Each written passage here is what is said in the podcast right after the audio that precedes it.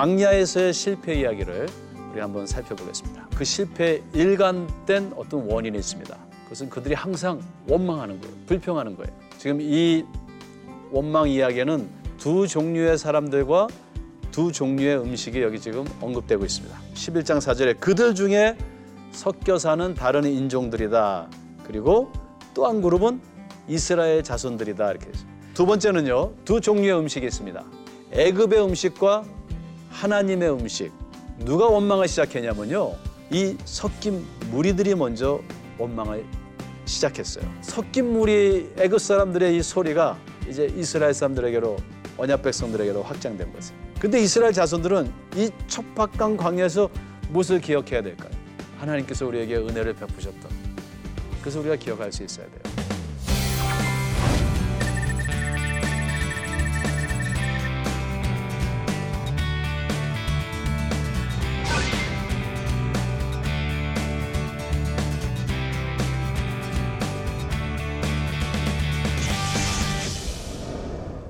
안녕하십니까. 아세연합신학대학교에 우리 학생들을 섬기고 있는 어, 이한영입니다. 우리가 계속 민수기를 공부하고 있는데요. 어, 지난주에 우리는 어, 광야 진군에 앞서 그렇게 준비를 잘 완수한 언약 백성들이 3일길을 가지 못하고 실패하는 모습을 보았습니다. 광야에서 그 실패는 그 주요 이유는 그들이 과거에 또 현재에도 하나님께서 그들과 동행하시고 그들에게 모든 것을 공급하시고 은혜를 베푸신다라는 것을 기억하지 못하고 하나님께서 주시는 만나를 무시하고 애굽에서 먹었던 음식만을 기억하는 그러한 상황에서 그들이 광야 진군에 실패하는 모습을 우리가 보게 됐습니다. 오늘은요 그들이 끊임없이 하나님을 어, 불평하는데요. 그 불평 뒤에 숨어 있는 것이 무엇인가? 바로 질투라는 것인데 불평 뒤에 숨어 있는 그들의 어떤 질투의 모습을 묘사한 아, 부분들을 우리가 한번 살펴보겠습니다. 광야에서 실패 뒤에는요 반복되는 백성들의 불평과 원망과 어, 배도 그리고 하나님에 대한 그런 불신의 사건들이 있었습니다. 여러분들 우리는 어, 아침에 눈을 뜨면요 눈을 뜨자마자 불평으로부터 시작합니다. 저, 저도 가끔 아침에 이렇게 눈을 뜨면은 아이고 죽겠네. 눈을 뜨자마자 아, 불평으로 시작할 때가 있어요. 그리고 우리가 이 우리의 불평이 너무 익숙해서 우리는 불평에 너무 익숙하다 못해 이 불평이 얼마나 무서운 죄인가를 우리가 생각하지 못할 때가 너무 많습니다. 근데 민수기에서는 분명히 우리가 그 민수기 20장 12절에 어, 보면요. 이스라엘의 그 불평을 하나님은 뭐라고 말씀하시냐면은 하나님은 그 불평이 믿지 아니하는 행위다. 불평이 불신이다. 죄다 이렇게 이야기합니다. 아마 우리가 불평이 죄라는 것을 깨달았다면은 의식한다라면 이렇게 불평 많이 안 하겠죠. 저희 어, 머님이 계시는데 외국에서 한 46년 동안 살고 계십니다. 연세가 여든 일곱이십니다. 근데 저희 어머니께서 나이 많으실 때 미국에서 세탁소를 하셨는데요. 그 여름에 세탁소에 들어가면 얼마나 더운지 몰라요. 막 100도가 오릅니다. 그 기계들, 보일러, 뭐 다림이 제가 너무 마음이 아파서 우리 어머님한테 어머니 얼마나 힘드세요. 그럼 저희 어머니 항상 웃으시면서 하시는 말씀. 야 한국에 가면은 사우나에도 사우나도 돈을 주고 가야 돼. 얼마나 감사하니. 내가 그래서 이 나이에 이렇게 일도 할 수 있고 그래서 또 돈을 벌어서 또 우리 신학생들 장학금도 줄 수 있고 그렇게 말씀하셨어요. 해겔이 이런 말을 했죠. 우리가 역사로, 역사로부터 어, 배우는 오직 한 가지는 우리가 역사로부터 아무것도 배우지 않는다는 것이다. 인간의 타락성, 우리가 얼마나 이렇게 미련한지요. 배우지 못합니다. 이스라엘의 불평은요, 오늘 본문에서도 반복되고 또 반복됩니다. 우리 또한 항상 그 반복되는 과오를 어, 저지른 후에야 깨닫는 그런 점에서 그들과 다를 바가 어, 없다고 생각이 됩니다. 이 민수기에 기록된 백성들의 세 번째 원망을 우리가 오늘 보겠는데요. 미리암과 아론의 비방 이야기입니다. 12장 1절부터 16절. 이 미리암과 아론이 모세 같은 형제죠. 모세를 비방하는데 그 비방에 질투가 있음을 우리가 보게 되고요. 그 질투가 얼마나 무서운 것인지를 우리가 아마 보게 될 것입니다. 먼저 그 이야기의 배경을 보면요. 모세가 어, 재혼을 하는 것 같습니다. 아마 그 아내가 죽었든지 예, 아니면 그 고대 근동의 어떤 관습대로 또두 어, 번째 부인을 맞이했는지는 알 수 없지만 많은 학자들은 이게 아마 예, 아내가 죽고 이제 두 번째 결혼일 것이다 이렇게 이야기합니다. 여기 보면 그들이 이르되 여호와께서 그들은 이제 아론과 미리암입니다. 이르되 여호와께서 당신 모세야만 말씀하셨느냐? 우리와도 말씀하시지 아니하였느냐? 하며 여호와께서의 말씀을 들으셨더라 그랬어요. 자, 지금 미리암과 아론이요. 맨 처음에는 모세요. 왜 그 구스 여인이랑 결혼을 했냐고. 구스. 우리가 혹은 미디안 여인으로도 볼 수 있는데 하박국에 보면요. 그 구스 여인과 이방인 여인과 결혼한 것에 대해서 지금 항의를 하러 왔어요. 표면적으로는 율법적인 정당한 비판이라고 우리가 생각해 볼 수 있겠죠. 그러나 내면을 살펴보면요. 전혀 다른 의도가 있습니다. 모세는 원래 처음부터 미디안 광야에서 이방인 여인하고 결혼했어요. 그죠? 처음부터. 또한 우리가 고대 시리아어로 되어 있는 오경이 있는데요. 어, 그 탈굼이라고 합니다. 그 탈굼에 보면은 고대 이디오피아를 그 지칭하는 구스, 구스가 그 이디오피아를 옛날에는 구스라고 했는데 그 구스의 이 여인이 실제로 모세의 원래 아내 십보라였다. 뭐 이렇게 해석하는 부분도 있습니다. 또 우리가 구약을 살펴보면요. 다윗의 계보에 기록된 그 우리가 룻기가 있죠. 룻. 예. 그러니까 룻 또 믿음의 조상들과 다, 어, 많은 분들이요. 그 다문화 가정을 이뤘던 것을 볼 수 있어요. 그래서 사실 이런 것들이 여러 곳에 기록되어 있습니다. 창세기 16장 3절 또 41절 45절 쭉 보면 출애굽기 2장 21절 등등 보면요. 즉 성경은요. 우리가 어, 다문화적이며 다인종적인 그런 혼합을 원칙적으로 금하고 있지 않습니다. 우리는 금방 뭐 이방인과 결혼을 금하고 있는 것으로 이렇게 알고 있는데 우리가 본문을 잘 읽어봐야 돼요. 혼합을 금한 경우가 있어요, 특별히 에스라 느헤미야서 보면. 근데 그 그때는 그 혼합이 가증한 일, 가증한 일, 그 토에바, 그 에스라 9장 1절 또 11절을 보면요, 그런 가증한 일과 관련이 되어 있는 것이에요. 여러분들 가증한 일이라는 것은 단순히 이방인들과 결혼하는 것이 아니고 그 결합으로 인해서 이방신을 섬기는 우상숭배를 섬기는 결합으로 인해서 배교 그 결함으로 인해 하나님을 떠나 우상숭배를 의미하는 그죠? 바로 그 배교적인 혼합을 금지하고 있는 것이에요. 출애굽기 34장, 신명기 7장, 20장 쭉 보면 그 설명이 되어 있습니다. 그러니까 인정, 하나님은 인종 차별 안 하십니다. 하나님이 만드신 인종들인데요, 다. 다문화 가정도 세울 수 있고 인종들이 섞일 수도 있고. 만약 그것으로 인하여 배교에 문제가 생길 때 그걸 금하신 거예요. 만약 그렇다면 지금 이 미리암과 아론이요 이디오페아의 여인으로 지금 이게 표면상으로 어, 거론하고 있는데 어, 실제로는 다른 이유가 있어요. 여기 민수기 12장에 보면은 그 이야기가 나오죠. 모세가 구스 여자를 취하였는데 그 구스 여자를 취하였으므로 1차적으로 표면적으로는 이방 여인과의 결혼을 지금 대해서 불평하는 거예요. 그래서 비방했다 그랬어요. 근데 더 중요한 건 사실 이 하반절이죠. 그들이 이르되 여호와께서 모세야만 말씀하셨느냐 우리와도 말씀하지 아니하셨느냐 그러니까 이방 여인이랑 결혼한 건 그냥 트집 잡는 것이에요. 실제로는 아니 당신이 뭔데 항상 하나님의 대변자로 우리를 다스립니까? 지금 예, 지금 모세의 권위에 대해서 지금 항의하는 것입니다. 그러니까 내부적으로는 전혀 다른 이유를 지금 여기서 우리가 찾아볼 수가 있어요. 그죠? 여러분들 이 문제의 핵심은 모세의 재원에 있는 것이 아니라 사실 그 미리암의 질투에 있습니다. 그죠? 미리암의 질투예요.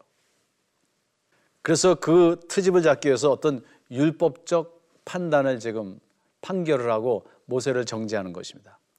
우리가 여기 참 율법적인 것 그리고 외식주의적인 것 이런 거 우리가 참 조심해야 됩니다. 신앙생활하면서. 여러분들 율법의 본질은 그리고 하나님의 법도를 그 본질은 어디에 있냐면 하나님의 법도를 진정으로 사랑하는 것은 그것은 항상 그 율법을 나 자신에게 적용하기를 우리가 애쓰며 겸손해지는 것입니다.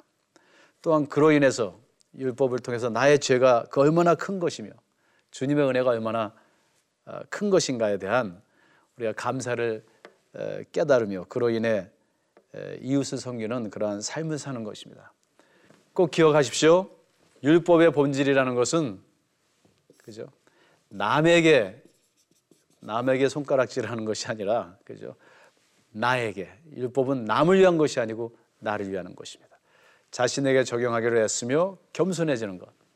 그리고 하나님의 은혜를 깨닫고 이웃을 섬기며 사는 것. 미리암은 이 율법을 악용해서 모세를 비방하고 있는데 사실 그 비방 뒤에는 미리암의 질투가 있었습니다. 12장 2절에 분명히 하반절에 여호와께서 모세야만 말씀하셨느냐? 우리야도 말씀하시지 아니하셨느냐? 모세의 독재를 비방합니다. 사실 미리암의 비방이 이 질투부터 시작하는데요. 과연 모세가 그렇게 독재를 했을까요? 절대 그렇지 않습니다.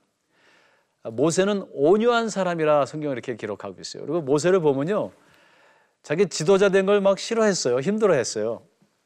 그리고 모든 자기의 권한을 다른 사람 장로들과 나누고자 굉장히 애를 썼어요. 그리고 그 참 겸손하게 항상 자문을 구하고요. 아, 자기 장인어른에게도. 그래서 이 사건을 선행하고 있는 그 서술을 그 본문을 쭉 읽어보면 모세는 이미 자기 분, 분권과 그 새 언약적 리더십, 그러니까 자기의 리더십을 여호수아에게 넘겨주려고요. 그렇게 애쓰고 있는 것을 우리가 주목할 필요가 있어요. 모세가요 여호와의 영이 이제 70인 장로들에게 임하죠. 그래서 모세만 말하는 게 아니라 하나님을 대변하는 게 아니라 그 70인의 장로들도 말씀을 대변합니다. 그래서 함께 그들이 함께 백성을 인도하는데 모세가 적극적으로 동의하고 이를 격려했어요. 그러니까 모세 리더십은 광야 진군에서의 그가 인도와 그 소명이죠, 그의 중보 사역이라는 그런 필요에 의한 것이었죠. 뭐 권력 그런 쟁탈에 의한 것은 아니었습니다. 모세는 오경에서 백성들을 전인적으로 구속하며 그들의 반역을 중보하고 그리고 차기 지도자들을 준비하는 그런 리더로 분명히 묘사되고 있습니다. 이는 사실 그리스도의 모형이기도 하죠. 그죠? 그러니까 예슈 하는데 야샤 구원하다. 모셰 우리가 여슈와 모셰 예슈 이게 그 구약적인 어떤 언어 언어학적인 또 예표가 될 수도 있죠. 밀러라는 학자가 모세 연구에서 이러한 지도자의 초상화를 중재자, 인터세서 모세를 중재자 그리고 그 백성들을 위해 고난받는 하나님의 종 suffering servant of God 그 모세를 연구하는 이 학자가 모세의 두 가지 이미지를 이야기했어요. 그는 중재자다, 고난받는 하나님의 종이다. 그럼에도 불구하고 지금 이 미리암과 아론은 율법적으로 모세의 리더십을 독점적인 것으로 몰아가는 거예요. 규정하고 그리고 반응합니다. 그리고 모세의 재혼을 트집 잡아서 비방하기 시작해요. 근데 모세의 반, 그 반응을 한번 보세요. 그 어디에도 거기에 나 억울하다. 단 한 번도 반박하는 적 없어요. 저도 한번 고소를 당해본 적이 있는데 너무 억울하더라고요. 근데 모세는 얼마나 더 억울하겠어요. 지금 이 광야에서 그들을 그렇게 섬기고 있는데. 그러나 모세가 반박하지 않죠? 왜 그랬을까요? 모세는요, 미리암은 질투하지만 모세는 질투하지 않았던 것이에요. 여러분들 참된 리더는요, 질투하지 않습니다. 사실 미리암과 아론의 비방 뒤에는 질투가 숨어 있었어요. 우리가 누군가를 비방하는 그 비방을 작동케 하는 것은 사실 항상 질투입니다. 여러분 건설적인 비평과 질투의 비방은 전혀 다릅니다. 근데 소위 우리가 어, 건설적인 비평이라고 말하는 것도 어떻게 사실 그 실체를 들여다 보면은 거의 다 질투에 의한 것인 것을 볼 수 있어요. 제가 디기드 교수님의 이야기를 많이 했지만 디기드 교수님이 그 민, 수기에 대한 연구를 많이 하셨습니다. 근데 이 목사님께서 질투에 대해서 이야기하신 게 있어요. 질투는 두 가지의 요소가 있을 때 일어난다고요. 참 재밌는 것인데요. 첫째는 자신이 타인보다 낫다라고 생각한다는 거예요. 항상 아, 나는 남보다 탤런트가 있어. 아, 나는 아, 남보다 좋은 집안의 가문에서 태어났어. 아, 이런 내가 남보다 낫다라는 걸 항상 가지고 있다는 거예요. 문제는 뭐냐면요. 타인의 상황이 자신의 상황보다 좋다라는 것이에요. 나는 남보다 공부를 많이 한 사람이야. 책을 100권을 읽었어. 근데 저 사람은 한 권도 안 읽었는데 어, 하버드에 가고 나는 지금 대학 시험에서 떨어졌어. 이럴 때 질투가 생긴다는 거예요. 나는 굉장히 잘난 것 같은데 현실은 그렇지 않다라는 거예요. 어, 이두 가지가 어, 만나는 곳이 질투의 장이라는 것이에요. 여러분들 이는 모두 다 어, 왜곡된 생각이다. 미리암이 나도 하나님의 말씀을 받을 수 있는데 상황은 아니에요. 모세만 받고 있어요. 질투가 생겼어요. 근데 미리암과 아론은요, 솔직히 절대 모세보다 낫지 못했습니다. 여러 면에서요. 여러분 모세는요 애굽에서 왕자로 태어나 왕자로 자라난 사람이에요. 많은 것을 배운 사람이에요. 하나님이 그에게 직접 영적 권한을 주셨어요. 그죠? 모든 면에서 사실 미리암과 아론은 모세 아래에 있어야 되는 사람들이었어요.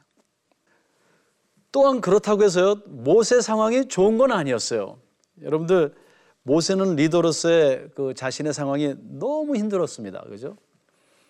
우리가 생각해 볼 때는 항상 남의 것이 좋아 보이고 남이 나보다 잘난 것 같습니다. 근데 가보면요, 다 똑같아요. 문을 두들기고 열어서 열고 그 집에 들어가 보면은 고난이 없는 사람이 없고 아픔이 없는 사람이 없고 상처가 없는 사람들이 없습니다. 절대 그렇지 않아요.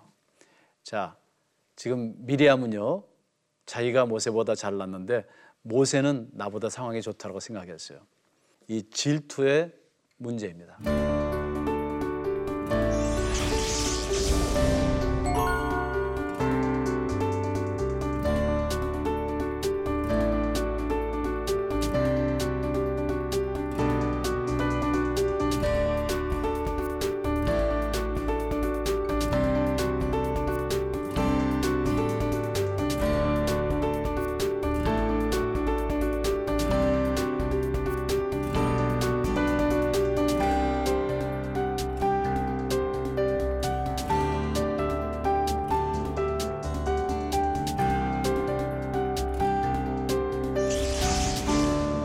지금 모세 옆에 이 같은 스토리 11장에 무슨 이야기가 나오면요.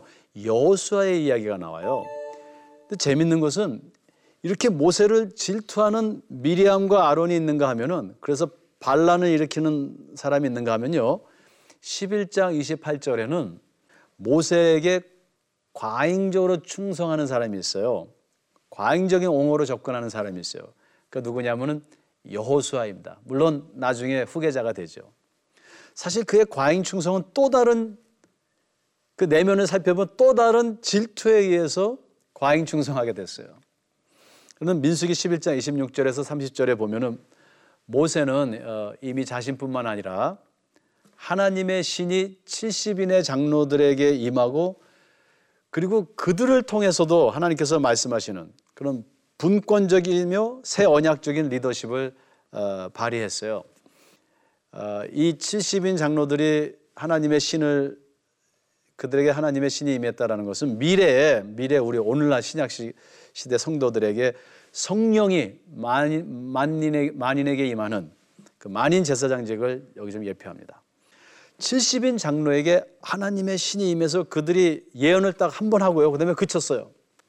그런데 그들 중에 그 70인 장로 중에 오늘 본문에 보니까 엘닷과 메달이라는 메닷이라는 장로가 있는데 그들이 이 성막 그 회막에 나오 나, 나오지도 아니하고 자기네 집에서 자기 장막에 서, 서 있는데 하나님의 신이 임해서 하나님의 말씀을 막 선포하는 거예요.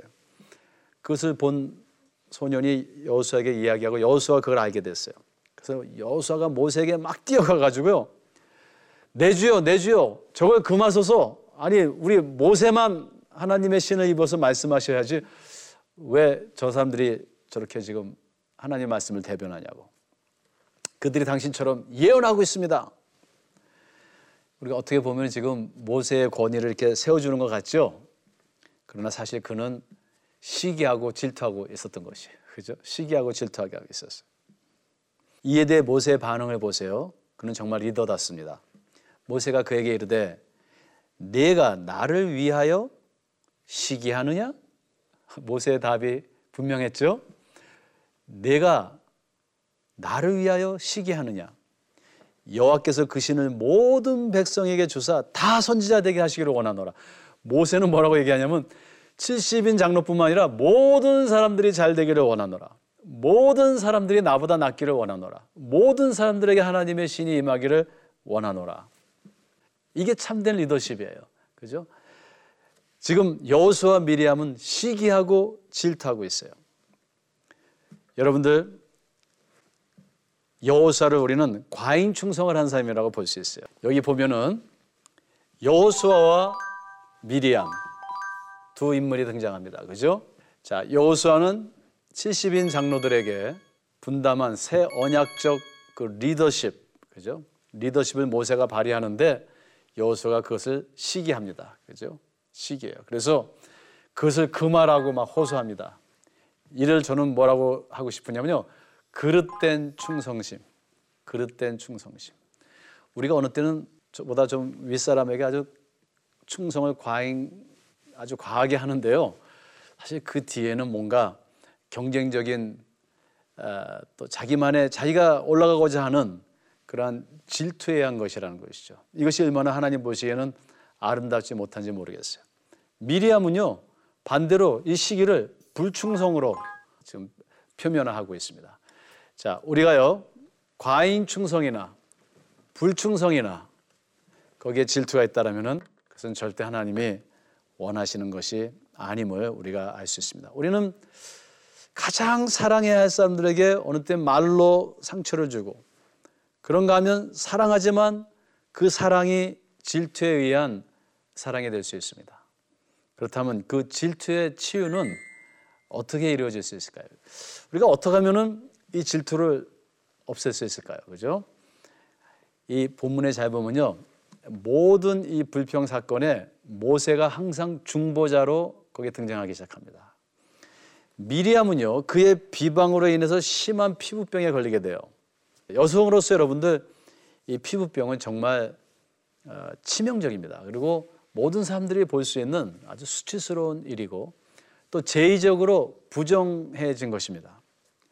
근데 이러한 미리암의 병을 모세가 보면서 그래 너 잘 됐어. 네가 나, 나 비방하다 이렇게 됐지. 에, 그러지 아니하고 불쌍히 여겼어요. 그리고 중보합니다. 기도합니다. 그래서 그를 치유해 줍니다. 그리고 본 이야기는 이 모세의 중보를 통해서 치유가 된 후에 나중에 12장 10절 15절이죠. 16절에 가면은 그 후에 이러한 어려운 일이 발생한 후에 백성이 하세롯에서 진행하여 바란 광야의 진을 쳤다. 이렇게 언급함으로 마무리됩니다. 이는 이 모세의 중보가 그 얼마나 중요한 것을 보여줍니다. 백성들의 불평은 하나님을 불신하는 것로부터 시작되었죠. 그러한 불신의 문제를 우리는 믿음으로 치유해야 됩니다.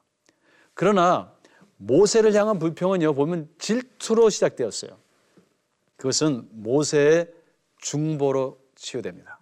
사실 모세의 중보는요, 예수 그리스도의 중보를 예표합니다.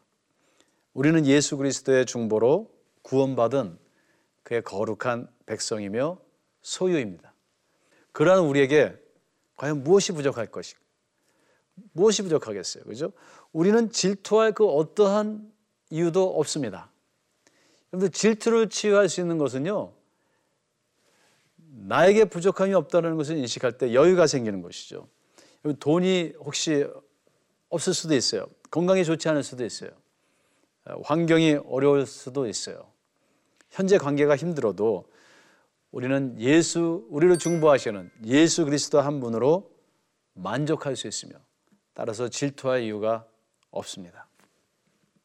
사랑하는 우리 시청자 여러분들, 이 광야 같은 세상에서 가정과 사회생활을 하면서 우리는 이 질투의 문제 때문에 질투로 보면 부부도 서로 질투하는 부부들이 있어요.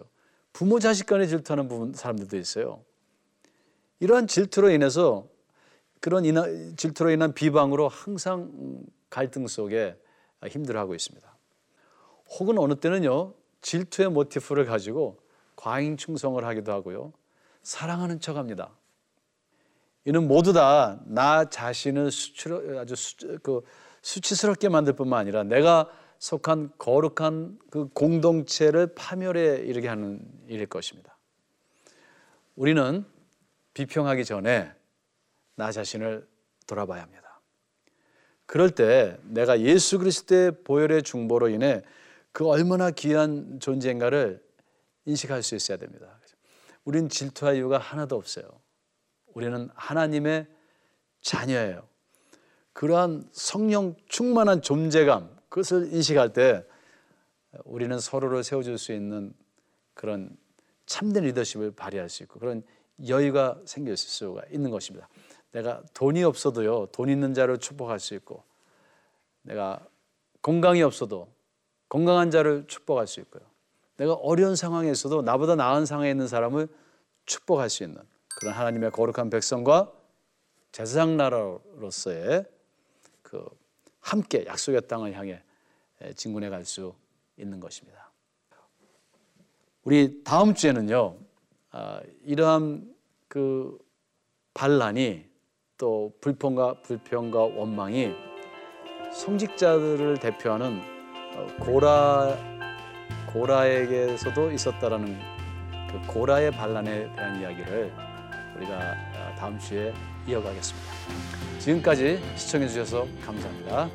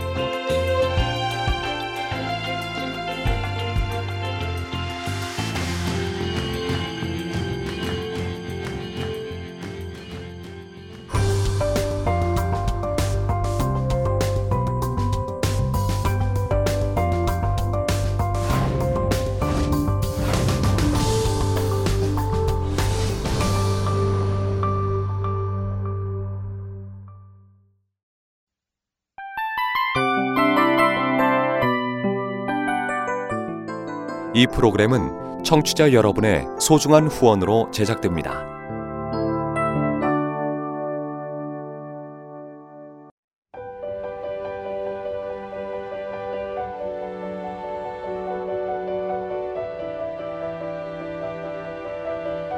세상에는 수많은 교회들이 있지만 더 깊이 있는 말씀 강해를 찾기 위해 크기로만 교회를 선정하지 않습니다. 보다 좋은 영적 콘텐츠를 더 많이 나누기 위해 방송비를 받지 않습니다. 1년 365일 복음만 전하고 싶어서 우리는 광고를 하지 않습니다. 온누리의 복음을 땅끝까지 CGN TV와 함께 땅끝 성교사가 되주세요